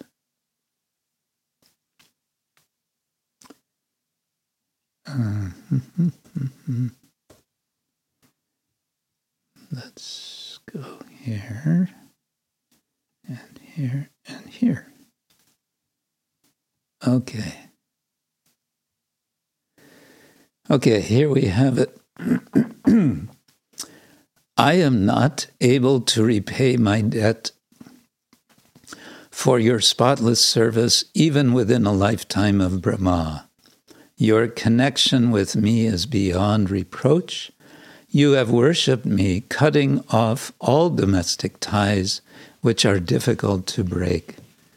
Therefore, please let your own glorious deeds be your compensation. Excuse me. Commentary Va means to you, I cannot return your favor, svasadu krityam, or cannot return the favor to you, or I am not able to suitably compensate your own extraordinary deed, svasadu krityam. He shows the cause.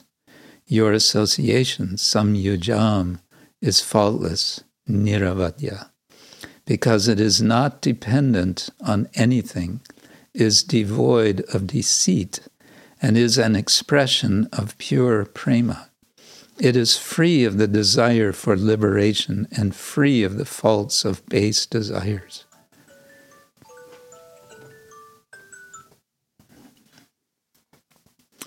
The desire for me is a great quality since association with me is faultless.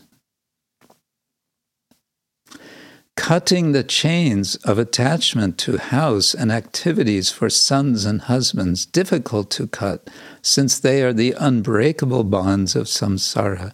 You, Bhavati, worshipped Abhajat, me. The use of the verb form with Bhavati indicates great respect for their prema. Since I do not do this, I cannot repay you. Uh, let's see.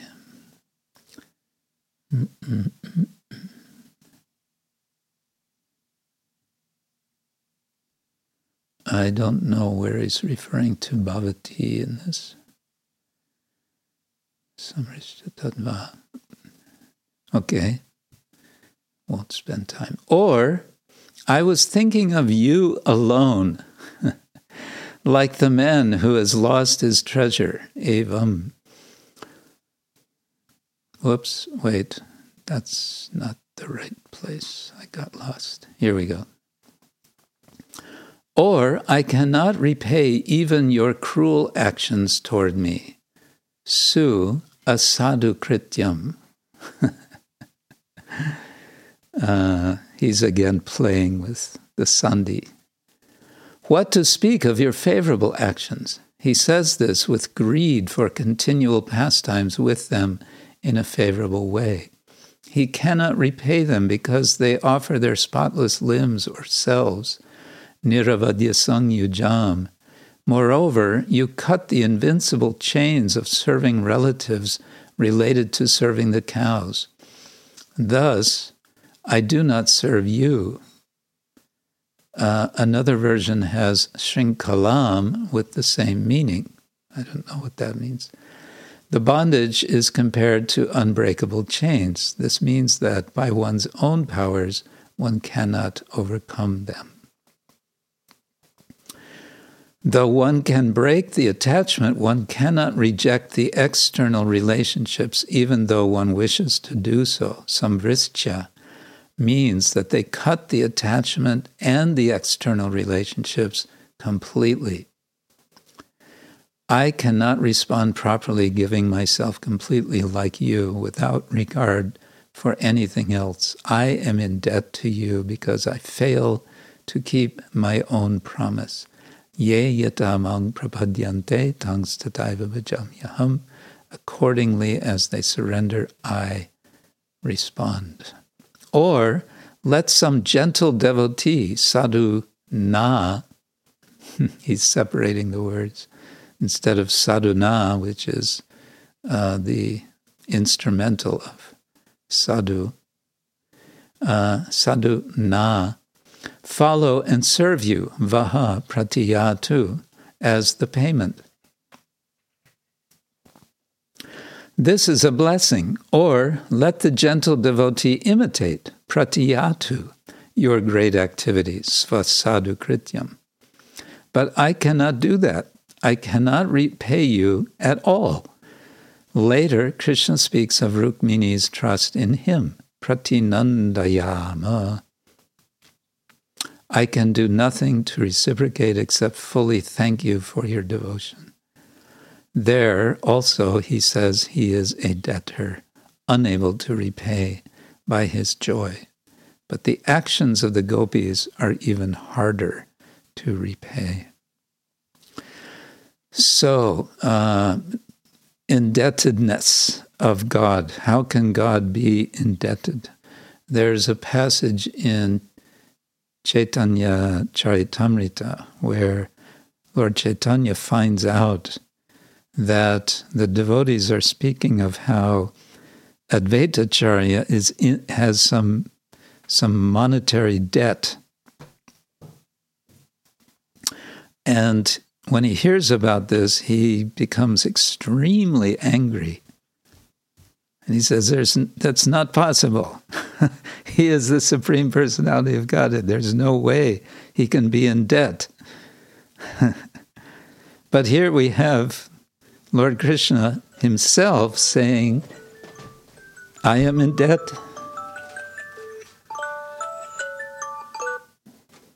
He's saying, I am in debt to you, and I cannot pay you back.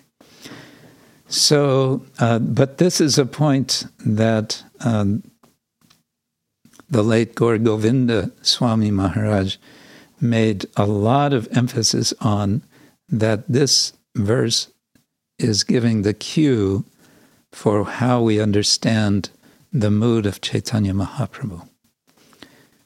Why does the Lord appear as Chaitanya Mahaprabhu?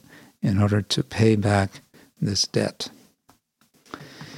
Hare Krishna, I'm going to have to um, again say Anantagor Sundarji to please wait to bring up your point tomorrow because I have to run immediately because I have another meeting coming up.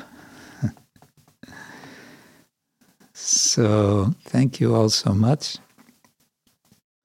Grantaraj Shrimad Bhagavatam ki jai, Srila Prabhupada ki jai, Ananta Koti Vaishnava ki jai, Nitai Gaura Premanande Hari Hari Hari Krishna.